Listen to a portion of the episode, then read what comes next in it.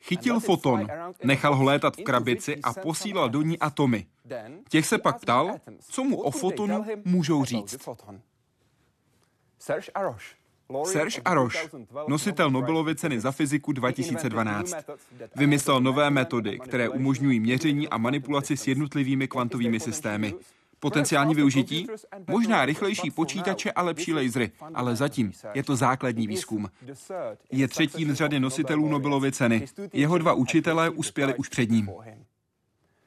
Vítejte ve světě vědy a otázek současné společnosti. Začíná Hyde Park civilizace.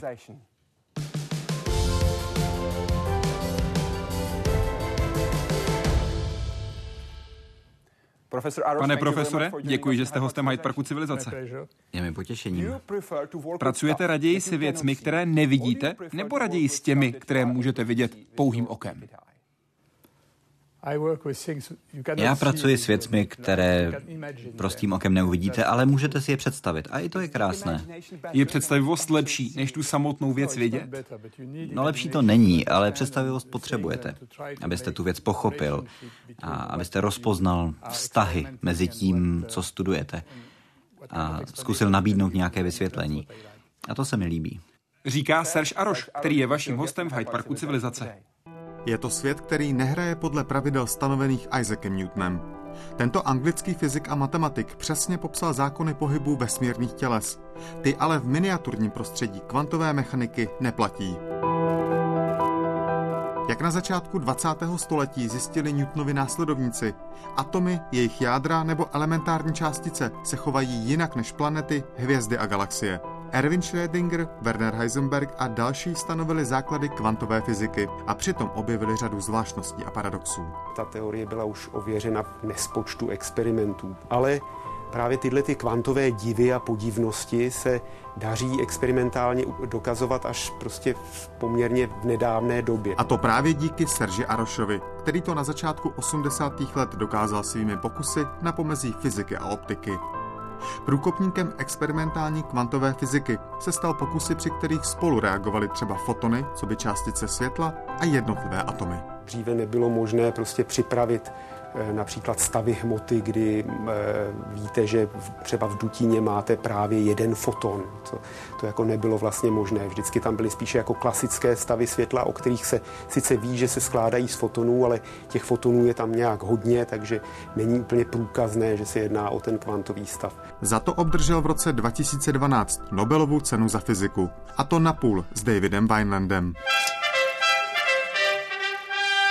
Serge Aroš se tak stal třetím dílkem unikátního řetězce francouzských vědců s Nobelovou cenou za fyziku.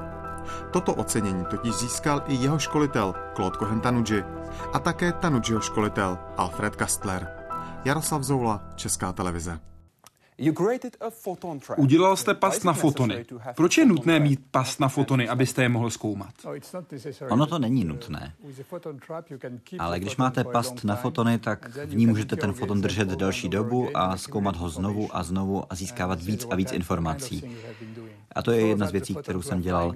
Předtím ty fotony létaly velmi rychle, respektive pořád létají velmi rychle, ale i s tím se dá dělat spousta věcí. Je to jenom jiný způsob. Použil jste krabičku, ta byla daleko složitější než ta, kterou tu mám. Tahle je široká 6 cm. Ta, kterou jste měl vy, byla zhruba stejně velká. Co bylo uvnitř?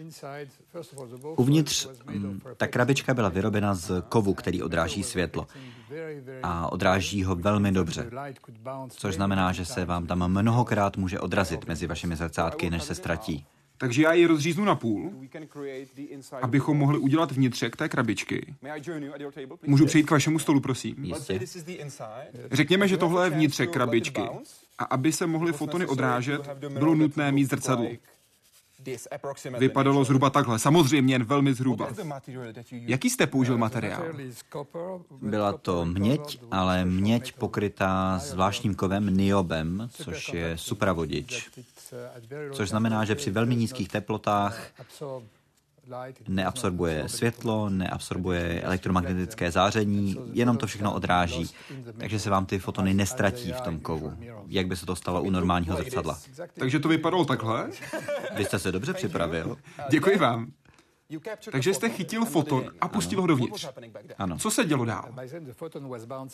Ten foton se vám odráží mezi zrcátky. Nahoru a dolů. A protože světlo samozřejmě se pohybuje velmi rychle, tak potřebujete ho tam udržet jednu desetinu sekundy, což znamená, že se musí odrazit miliardkrát. To vychází a obletěl naši planetu za tu dobu. Ano. Protože rychlost světla je 300 tisíc kilometrů za sekundu. Přesně tak. Takže oběhl celý svět, ale jenom mezi těmi dvěma zrcátky. Jen mezi zrcadly, které byly od sebe pouhé 3 cm. Je to Ano. tak? Takže to postavíme, abychom to mohli otestovat. Kolikrát jste musel tenhle proces opakovat? Stavění těch zrcátek to jsme opakovali moc krát. To trvalo roky, než jsme dokázali ten otvor vyrobit tak kvalitně na to, aby se tam foton udržel desetinu sekundy. Co bylo nejsložitější? Jaký byl ten největší problém, který jste musel vyřešit? Bylo potřeba zajistit, aby ta zrcadla neodrážela fotony někam pryč, mimo tu krabičku. Musela být opravdu velmi hladká a pokrytá tenkou vrstvičkou toho zázračného kovu. A taky bylo potřeba zajistit, že když tím manipulujete, tak se vám tam nedostane ani malinké zrnko prachu, protože to by vám všecko pokazilo. Za tohle byl zodpovědný jeden student, který to dával dohromady a tomu jsem nesmírně vděčný za to, co udělal. Co se tedy dělo? Tohle je foton, který se odrážel tam a zpátky nahoru a dolů. A vy jste začal posílat atomy. Ano, posílali. Tahle kniha, tohle je kniha, z které se Claude Cohen-Tanuji učil kvantovou fyziku. Protože ty dějiny kvantové fyziky ve Francii jsou trochu složitější. Jeden z velkých otců zakladatelů kvantové fyziky byl Louis de Broglie, který objevil to, že částice se chovají jako vlny, tedy opak toho, co objevil Einstein. Einstein řekl, že světlo, které mělo být vlna, se chová jako částice a de Broglie ukázal, že platí i opak. Ale pak eh, tenhle obor úplně opustil a byl dost kritický, jak kvantová fyzika interpretuje jeho objev. A protože ve francouzské vědě byl velmi vlivný, tak tenhle obor vlastně celý sterilizoval ve Francii. A ve 30. 40. letech se výzkum atomové fyziky ve Francii nedělal. Dělala se jaderná fyzika, jako Joliot a rodina Curyových, ale takováhle fyzika, kvantová fyzika, tam to ve Francii moc dobré nebylo. Po válce se ve Francii kvantová fyzika nedělala, ale Albert Messiaen jel do Spojených států, pak se vrátil a začal učit moderní kvantovou fyziku novou generaci studentů, mezi kterými byl i Claude Cohen-Tanuji, Pierre-Gilles Lejeune a proto je považován za praotce kvantové fyziky ve Francii. V září 1972 jste přijel s rodinou do San Franciského zálivu a řekl, popsal tuto zkušenost, cituji, užil jsem si spoustu zábavy s úžasnými hračkami, což byly první prototypy nastavitelných laserů, které byly poslané do kalifornských laboratoří soukromými firmami. Z toho později vzniklo Silicon Valley. Jak tehdy Silicon Valley vypadalo? To je zajímavá otázka, protože já se tam pravidelně vracím do těchto míst. A byl jsem tam jenom před pár týdny a můžu vám říct, že se to změnilo k nepoznání. Vážně? Kampus Stanfordovy univerzity byl velmi příjemný, bylo tam hodně stromů, spousta otevřených ploch a byly tam vilky a domy pro zaměstnance. Dneska je to celé zastavěné. Tam jsou budovy, které zaplatil Microsoft a Google a všechny tyhle firmy. A celé se to hrozně rozrostlo a dneska je to tam k nepoznání. A ceny také vyletěly. Dneska tam neseženete dům za méně než pár milionů, desítky milionů dolarů, ale v době, kdy jsem tam byl já, tak dům stál 50 tisíc dolarů. Kdybych si koupil ten dům, v kterém jsem tam bydlel, tak bych dneska byl hodně bohatý. To místo se změnilo. Ale vždycky mě okouzluje ta dynamika toho, jak se tam věci vyvíjejí. Že tam máte studenty, postdoktorandy, v laboratořích mých kolegů, ti si pak zakládají vlastní firmy a pouští se do nových dobrodružství, nejenom ve vědě, ale i jako podnikatelé. A to je opravdu Velmi zajímavé. V roce 1981 vám na Harvardu nabídli práci na plný úvazek. Vy jste to odmítl, protože jste nebyl připravený přestěhovat se do Spojených států, ale vzal jste alespoň na rok práci na Yale. A o amerických studentech jste řekl, cituji, američtí vysokoškoláci jsou svým způsobem mladší a méně dospělí než studenti na École Normale Supérieure, které jsem měl tu šanci učit v Paříži. V matematice měli méně. Paradoxně byli díky tomu méně nesmělí než francouzští studenti a více ptali. Někdy to byly naivní otázky, jindy šli s otázkami do hloubky. Ano. Myslíte si, že to platí i v roce 2018? To si nejsem jistý, protože už s nimi nejsem v přímém kontaktu, ale řekl bych, že ano. A musím říct, že ve Spojených státech většina studentů nejsou američané. Většina z nich jsou cizinci, jsou z Číny nebo z Indie. A ti jsou taky takový, jako jste tady četl. A to vychází z toho, co řekl Art Charlov, tedy, že možná v tom francouzském systému toho studentům nakládáme moc. Získávají příliš mnoho vědomostí.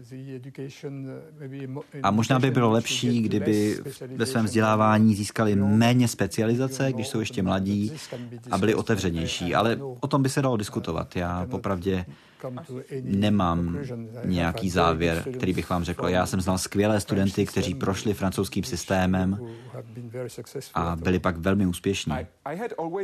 Vždycky se mi líbilo, že bych jednou mohl učit, ale pokládal jsem to za náročné a také stimulující vysvětlit vědecké myšlenky a mluvit o vědě a výzkumu. To cituji z vašeho rozhovoru, který byl zveřejněn na webu nobelprice.org. Jak jste se s tím vypořádal? Jak jste se vypořádal s těmi úvodními problémy? Třeba na začátku, jak vysvětlit složité myšlenky jednoduše a srozumitelně široké veřejnosti.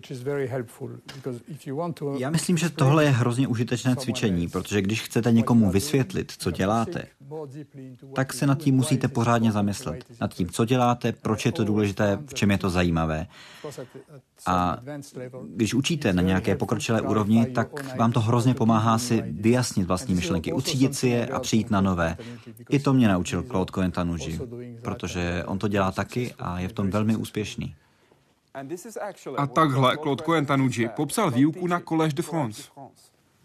When you are professor at Collège de France, you have to give every year a set of lecture which must change every year. You never give twice the same lecture.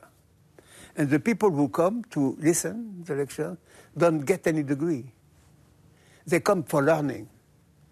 And that's extremely difficult because, you know, you, you feel obliged to, to teach something new, something interesting, because they don't get any degree. So so you have to work a lot. I spent all my vacation to, to prepare this lecture, but that's extremely useful, extremely productive, because then you learn, you understand a lot of new things. Cítíte to stejně? Ano. Claude je hodně odvážný, protože on přednáší po letních prázdninách, což znamená, že si celé prázdniny kazí tím, že se na to připravuje. Já si svoje přednášky dávám o dost později, abych si mohl léto užít v klidu. Takže nejste přes léto pod tlakem. Ano, ale má naprosto pravdu, je to velmi náročné. To je stejný přístup, podle kterého jste si vybírali, jestli jít na Ecole Polytechnique nebo Ecole Normale Supérieure. Přesně tak. Co by byla ta nejdůležitější rada mladým vědcům, kteří rozbíhají svoji kariéru? Na co by měli pamatovat? Myslím si, že jedno z velkých, jedna z velkých výsad života vědce je to, že máte pocit, že patříte do nějaké komunity do globálního společenství vědců. Podle mě svět vědy je skutečně globální. A já si myslím, že povinnost dnešních mladých lidí je zkusit se, zkusit namířit naší civilizaci správným směrem. Dnes hodně slyšíme o falešných zprávách, alternativních faktech, útocích na vědu, na pravdu. A já si myslím, že my jako vědci jsme pěšáci pravdy. Tím nemyslím, že by existovala nějaká absolutní pravda, ale existuje pravda, kterou hledáme, kterou neustále hledáme. Hledáme ji poctivě a racionálně a ne prostřednictvím nějakých konspiračních teorií a neracionálních úvah a fanatismu a tak dál. Já si myslím, že věda je jednou ze zásadních hodnot civilizace, možná spolu s uměním. A že vědci, kteří tohle chtějí dělat, zjistí, že je to velmi náročné, ale že je to taky velmi hodnotné, protože vás to duševně obohatí, pokud to budete dělat správně. Jakou radu jste měl dostat, když jste byl na začátku svojí kariéry a nedostali? Uh, Já bych chtěl říct mladým lidem, kteří teď začínají s vědou, že abyste byli úspěšní vědci, musíte mít štěstí. Ale dobrý vědec se pozná podle toho, že to vidí, když má štěstí. Protože spousta nápadů přichází nečekaně. A velmi často to, co vidíte, je jenom nějaký artefakt, něco, co není důležité. Ale někdy to je důležité. Někdy je to důležitý výsledek. Někdy je to jev, který je nový, který je zajímavý. A pokud to dokážete rozpoznat a jít za tím, pak jdete správným směrem. Říká Serge Aroš, který byl vaším hostem v Hyde Parku Civilizace. Děkuji. Děkuji.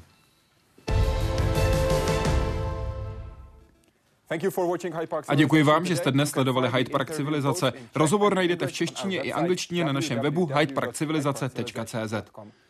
Děkuji vám a přeji hezký večer.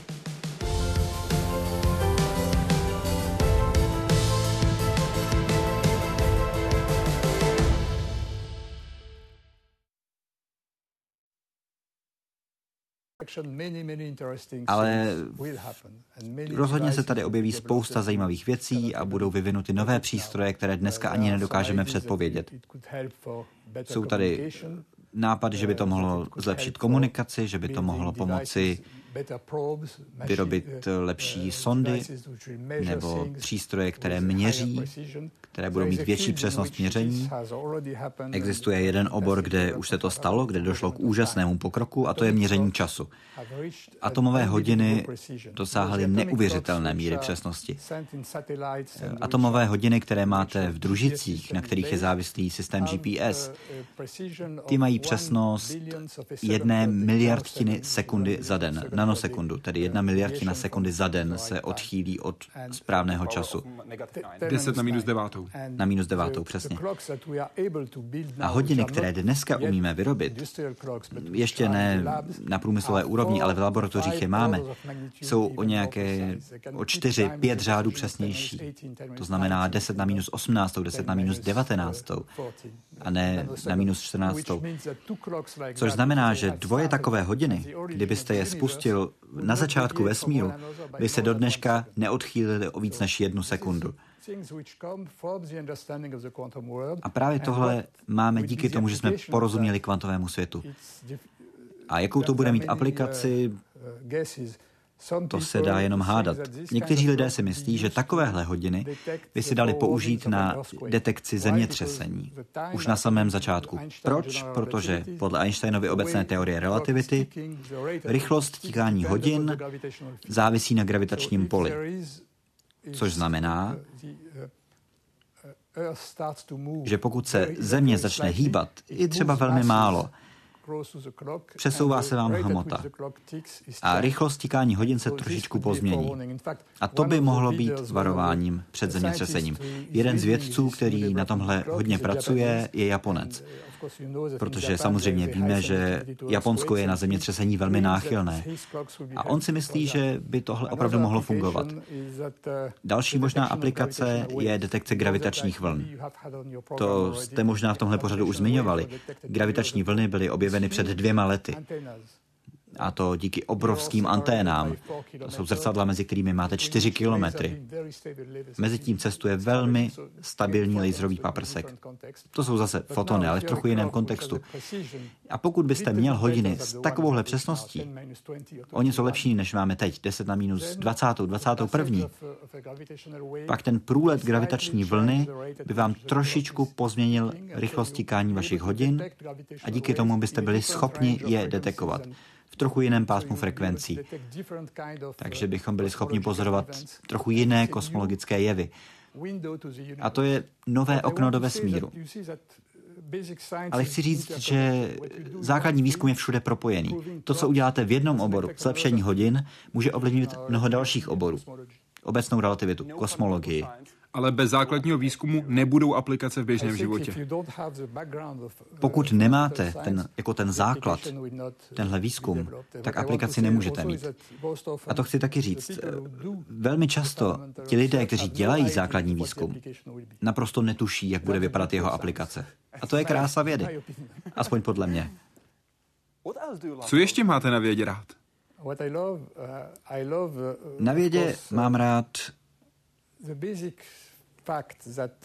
ten základní fakt, že dokážeme porozumět našemu světu, že náš mozek je schopný pozorovat a přicházet s teoriemi, které vysvětlují, proč se věci dějí takhle a ne jinak.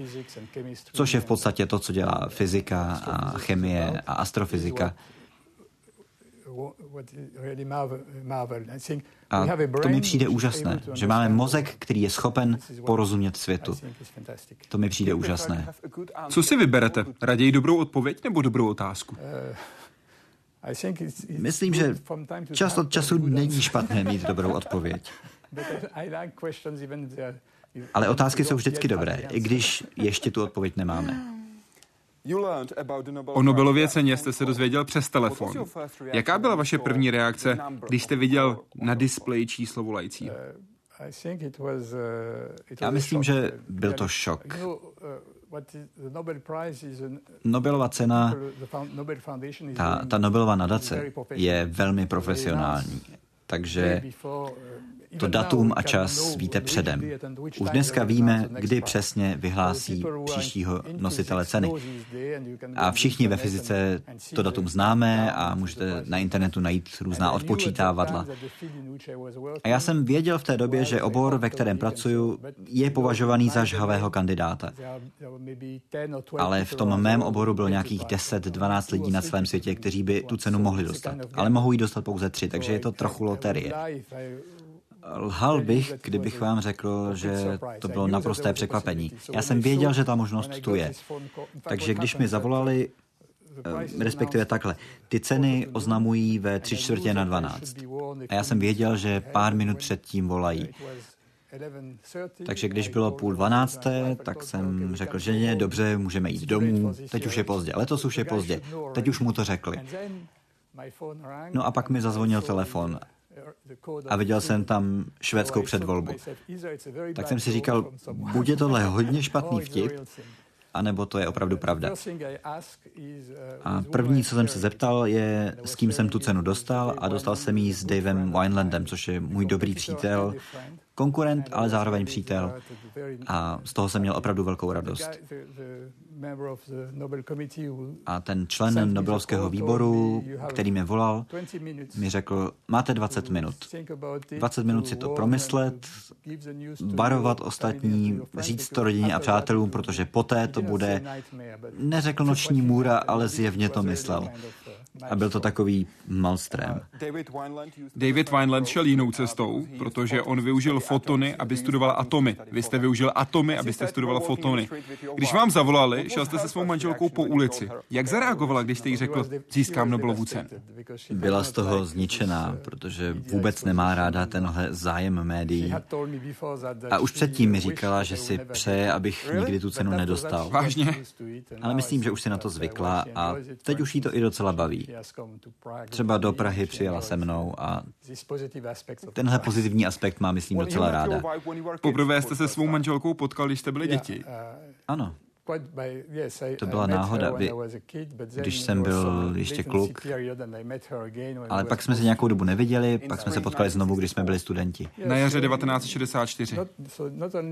Tak vy nejenom, že umíte vyrobit tuhle krabičku, Koukám, že vy jste si mě nastudoval. Snažíme se připravit, jak nejlépe dokážeme a moje kolegyně Pavlína Sedlářová tvrdě pracovala na podkladech a popisu vašeho příběhu. A vy jste vaší ženu potkal v latinské čtvrti v kavárně. Ano, ona v té době studovala angličtinu a sociologii a pak byla antropoložka a socioložka. Jmenuje se Claudie? S rodiči se přestěhovala z Maroka do Francie. Ano. Její rodiče v té době ještě byli v Maroku. Ona jenom jela do Francie studovat. Vy jste se s rodinou do Francie přestěhovali, když vám bylo 12. Ano. Jaká je vaše nejsilnější vzpomínka na Casablanku? Počasí. Počasí? Tam byla spousta slunce a pláže v létě a to počasí bylo nádherné a byl to hrozně příjemný život, to si pamatuju. A když jsme pak přijeli do Paříže, kde bylo pořád zataženo a zimy hrozně vlhké, tak to byl trochu šok. Vy jste právě v minulosti říkal, že jste si těžko zvykal na počasí v Paříži. Ano. Jak jste se s tím srovnal? Co vám pomohlo zvyknout si na život v Paříži? Tak samozřejmě já jsem byl ještě dítě. Pro děti je to jednodušší a rozhodně se nedá říct, že Paříž by byla nějak špatným místem k životu, ale rozhodně mi pomohlo to, že jsem tam chodil na střední a pak na vysokou a potkal tam spoustu přátel a na Paříž jsem si zvykl. Vzpomínáte si na revoluci v Maroku? Vzpomínám si, že ty roky předtím, než jsme odjeli z Maroka, že to byla docela těžká doba. Bylo tam docela hodně teroristických akcí v Casablance. Pamatuju si, že probíhalo nějaké násilí. A když se vrátil král, to bylo na jaře 56, my jsme neodjeli z Maroka z nějakých politických důvodů, ale protože moji rodiče si mysleli, že bude lepší, pokud jejich děti, protože už jsme nastoupili na školy ve francouzském systému, že bude lepší, když budeme studovat ve Francii a když se přestěhujeme do Francie Francie. A to byl ten důvod. Studoval jste na Karnotově liceum a právě tam jste se rozhodl, že budete vědcem. Proč? Co byl ten klíčový okamžik? Mě, já jsem byl celkově dobrý student, mě bavila matematika, ale taky jsem měl moc rád dějepis a literaturu. Ale už v té době mě fascinovalo to, že je možné popsat fyzický svět matematickými rovnicemi. A v té době, to byl rok 1958, v té době byla vypuštěna první družice, Sputnik.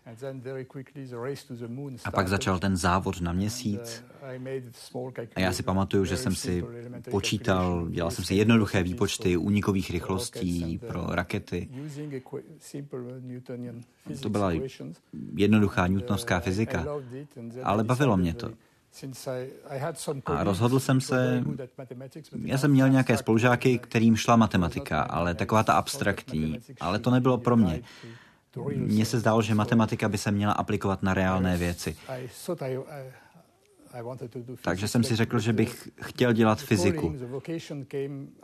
Ale to přišlo vlastně až, až potom, až po střední, když jsem šel na přípravku. A pak na École Normale Supérieure, což je instituce, kde kde jsem studoval na vysoké. A uspěl jste také v přijímacích zkouškách na École Polytechnique. A dokonce jste byl ten nejlepší. Ano. Skončit na prvním místě, to je obrovský úspěch. Ano. Co vám řekli rodiče? Ať na tu školu jdu. Proč jste se rozhodli jít na jinou, na École Normale Supérieure? Protože jsem chtěl dělat výzkum. A já jsem se vyptával, já jsem mluvil s několika učiteli, pamatuju si, že jsem mluvil s, po telefonu jsem mluvil s Loranem Schwarzem, což byl velký matematik. Mluvil jsem s několika fyziky z Ecole Polytechnique a mluvil jsem s nimi a Měl jsem z toho pocit, že lepší průpravu pro výzkum bych získal na Ecole Normale. Ale pak tam byl ještě další důvod, protože Ecole Polytechnique začínala 1. září a Ecole Normale 1. října. Takže jsem měl jeden měsíc prázdnin navíc. Neříkám, že to byl jediný důvod, ale pomohlo to. Na ty obory, které vás zajímaly, jste byl sám, protože v rozhovoru pro nobelprice.org jste řekl, že pokud šlo o humanitní obory, tak se svoji vášeň sdílel s rodiči, ať už šlo o literaturu, muzea, architekturu a podobně. Ale pokud šlo o matematiku, byl jste první z rodiny. Ano. Jak to? Já nevím. Moji, moji prarodiče z maminčiny strany, strany byli lékaři. Byli z Ruska? Ano, z Ruska. Byli to lékaři, ale nedělali vědu. A musím říct, že tohle prokletí mě pronásleduje celý život, protože moje žena nedělá vědu a moje děti taky ne. Můj syn je lékař, dělá trochu výzkumu v nemocnici, ale to je něco trochu jiného a moje dcera je právnička. Takže mě obklopují lidé, kteří takové přírodní vědy nedělají. Jenom můj zeď má zájem o to, co dělám. To je jediný člověk z celé rodiny, s kterým tyhle věci sdílím. Vždycky se mě ptá, co v laboratoři děláme a za to jsem vděčný. A co Elsa a Rachel? Dvojčata vaší dcery Judith. Ty bude zajímat věda? Budou chtít dělat matematiku nebo fyziku? To nevím. Jedna z nich, Rachel, té jde velmi dobře matematika. Ale říká mi, no ale to se nemusíš učit, matematika to je jenom logika. A já jí říkám, no ne, ale to je proto, že ještě děláš jenom základy. Časem uvidíš, že ona to není jenom logika, je potřeba na tom tvrdě pracovat, pokud se chceš zlepšit. Ona mi vůbec nevěří. Ale jde jí to z počítači a už trochu zlobí rodiče, že jim mění um, heslo? Ano, heslo na počítači a takovéhle kousky. Takže v tom je dobrá. Samuel jde stejnou cestou, je moje pět? Samuelovi je teď devět a na něj jsem hrozně hrdý, protože je šachový velmistr Paříže. Vyhrál pařížský šachový turnaj pro malé děti. Je mnohem lepší, já už s ním šachy nehraju. Kdy jste přestal? Od kdy s ním už šachy nehrajete? Od, myslím, osmi. No, Ale on je hrozně hodný. Já jsem si uvědomil, že on ho to ze začátku mrzelo, že mě poráží. Takže mi vždycky dával další šanci. Říkal, ne, ne, tohle nedělej. Jen hraj tvrdě, jak nejlépe umíš. Tak, jak to dokážeš. Pojďme zpátky na Ecole Normale Supérieure. V rozhovoru pro nobelprize.org jste řekl, cituji, tohle byly klíčové roky pro mou vědeckou kariéru. Okamžitě se byl hozen do světa moderní fyziky a kvantového světa, a to v hodinách výjimečných učitelů. Mezi nimi byl i muž, kterého profesor Tanuji popsal jako básníka se šílenými nápady. To asi myslel Alfreda Kastlera. Přesně tak. Kastler byl v době, kdy já jsem nastoupil na Ecole Normal, Kastlerovi bylo, myslím, 63 nebo 64. Bylo to dva roky předtím, než dostal Nobelovu cenu. A on nás učil s použitím metafor a velmi poetického jazyka. Na začátku jste se mě ptal, jak vidíte atom. A Kastler tohle dokázal. On vám ho dokázal popsat, ten atom. On nebyl úplně teoretik. On se učil kvantovou fyziku na samém začátku v, ve 20. letech, kdy celý tenhle obor teprve vznikal. Takže byl mnohem méně precizní. Nevyužíval tak dobře moderní kvantovou fyziku jako Claude Cohen-Tanuji, ale byli skvělý tým. Kastler měl ty svoje poetické nápady a představivost a Claude Cohen-Tanuji dokázal tyhle nápady převést do matematických rovnic a vysvětlit, co by se s tím dalo dělat. Takže tihle dva učitelé byli opravdu hrozně důležití pro moje rozhodnutí, že budu dělat takovouhle fyziku. Mohli byste napodobit alespoň trochu z toho, jak Kastler poeticky popisoval atomy? To je, to je těžké. S čím přišel Kastler, to byla optická technika pro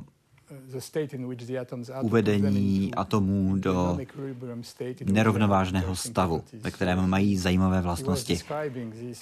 A on tohle popisoval na jednotlivých atomech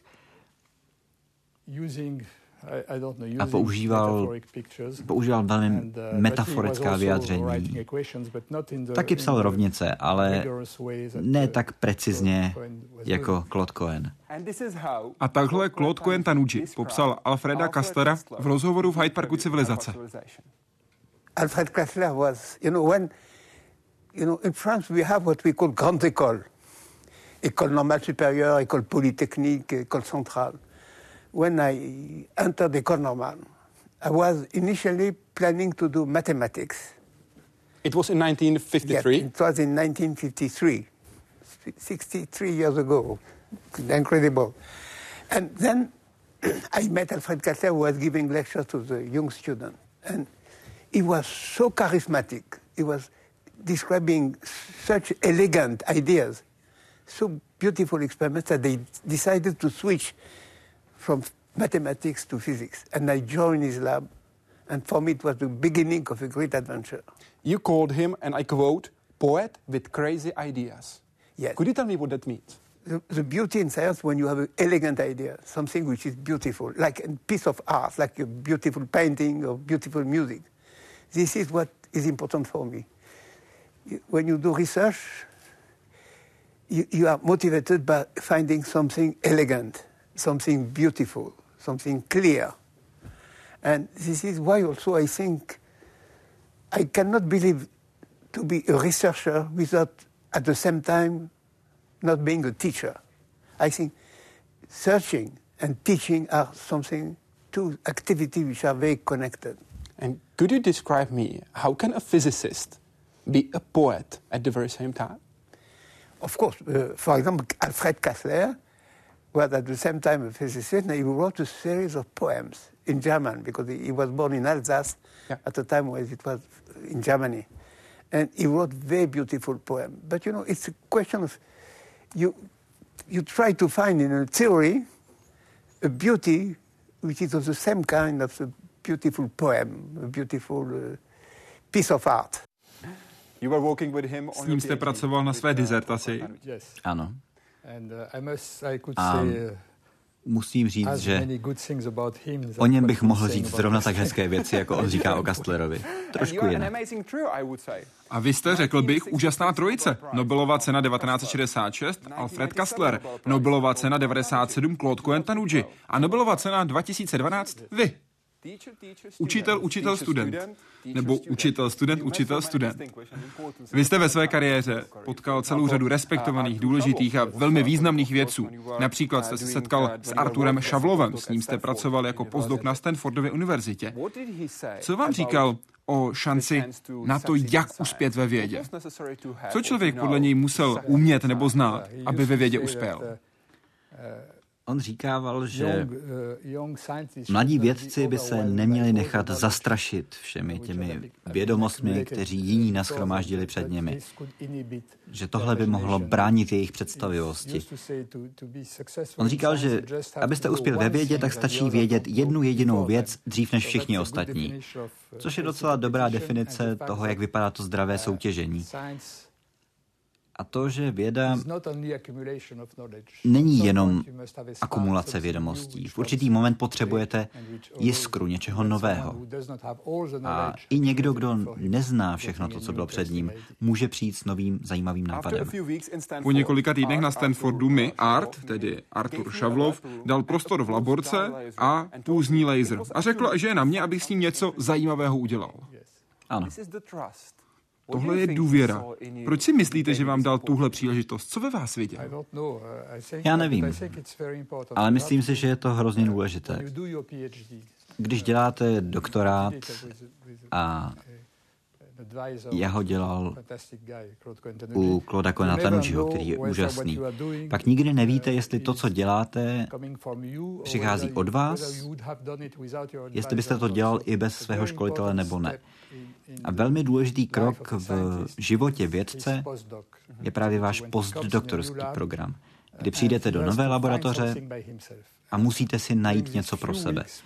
A během těchto několika týdnů na Stanfordu na začátku to byl přesně můj problém. Já jsem měl tenhle úžasný nový nástroj, laser, který v té době byl vynalezen a musel jsem s něčím přijít. A pak jsem si na něco přišel, fungovalo to a řekl jsem si, dobře jsem si vybral, že budu dělat vědu, protože tady dělám něco, co mi nerozhodl můj školitel. A Art the mi právě tuhle svobodu dal a dával ji lidem kolem sebe. To je pro učitele složité, že? Ano. Najít toho správného studenta a věřit mu. Ano, musíte najít toho správného studenta. Ale taky chci říct, že jsem měl štěstí a vždycky potřebujete štěstí. Já jsem měl štěstí, že jsem začal dělat fyziku v době, kdy byl objeven laser, před 50 lety. A laser byl úžasný. Byl to úžasný nový zázračný stroj, který vám dává světlo, které nikdy předtím neexistovalo. Miliony let všechny zdroje světla vám dávaly chaotické světlo. Světlo, které se nechová hezky, které má různé frekvence, různé směry, jako světlo tady v té místnosti. Ale laser je zaměřený jedním směrem, je silný, je monochromatický, má jenom jednu barvu, dobře definovanou fázi. V té době, když jsem mluvil s Claudem, on chodíval za mnou do laboratoře a bavili jsme se o tom, co by to mohlo udělat. A byli jsme si jistí, že pro vědu to bude obrovská příležitost. A něco nás napadalo, ale nedokázali bychom si představit, co všechno by se s tím dalo udělat. Jako je třeba ta detekce gravitačních vln, o které jsme mluvili. To by bez laseru nebylo možné. Také jste se potkal s Felixem Blochem, Ano. švýcarským fyzikem, který vynalezl magnetickou rezonanci. Ano. Jak moc si ceníte toho, že jste měl příležitost setkat se s tak vynikajícím vědcem? To bylo úžasné. Felix Bloch nejenom, že objevil magnetickou rezonanci, ale také přišel s první teorií toho, jak se elektrony šíří v kovech. A do dneška se mluví o blochových vlnách a blochových bariérách a tak dál. A to jsou všechno koncepty, s kterými přišel on. A Felix Bloch byl kolega a přítel Wernera Heisenberga.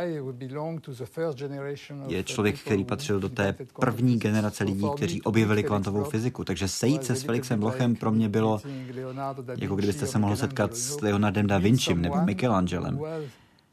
Setkáváte se s někým, kdo dělal vědu v době, kdy přímo explodovala do všech možných nových směrů. V tom to bylo úžasné. A pro mě to bylo ohromující. Moje žena, která o fyzice nic neví, ta byla úplně v klidu. Ta s ním mluvila jako s normálním, s milým starým pánem, což hrozně pomohlo, protože když jsem viděl, že moje žena s ním takhle mluví, tak jsem se přidal. A nakonec jsme si moc hezky popovídali. Já si pamatuju, že nás pozval na čaj k sobě domů ve Stanfordu a na to opravdu vzpomínám moc rád. A přijde mi to jako úžasné v životě vědce mít tu možnost setkávat se s takovýmihle lidmi, přímo s nimi mluvit a pochopit, v čem jsou tak skvělí, co dokázali. Já jsem samozřejmě byl moc mladý na to, abych se mohl setkat s Einsteinem, ale chápu, jaké pocity museli zažívat ti, kdo se s ním mohli setkat. I třeba, když už byl starý. Když přijeli třeba na Solvejovu konferenci. Tak v té době ještě tak starý nebyl. V té době byl mnohem mladší, než jsem já dneska. Není to jen o lidech. Ve vašem případě šlo také o tři knihy, které jste v minulosti několikrát zmínil a které pro vás byly důležité. Co pro vás tyhle knihy znamenaly a jak vás změnily? Tahle Feynmanova kniha, to jsou přednášky z fyziky, to vyšlo někdy v roce 19, někdy v 60. letech. A to bylo poté, co jsem se učil kvantovou fyziku já u Claude Cohena Tanucciho. A Claude Cohen Tanucci vám dával takové velmi precizní přednášky, ale Feynman to bylo něco úplně jiného. Ten vysvětloval věci velmi jednoduše používal metafory, velmi jednoduché příklady, spojoval dohromady různé obory. A samozřejmě já už to v té době studoval, takže když jsem to četl, tak to byly věci, které už jsem věděl, ale viděl jsem je z nové perspektivy a to bylo fascinující. A principy jaderného magnetismu? To byla kniha, kterou napsal Abraham, to byl taky někdo, s kým jsem se mohl osobně setkat později. A ten se specializoval na magnetickou rezonanci. A ten právě vzal myšlenky Felixe Blocha a dokázal je velmi jednoduše vysvětlit. A tahle kniha hrozně pomohla Claudu Cohenovi Tanuccimu a mně, když jsme při, pracovali na konceptu dressed atom, oblečených atomů, o kterých jste mluvili s Claudem Cohenem v loni. A kvantová mechanika?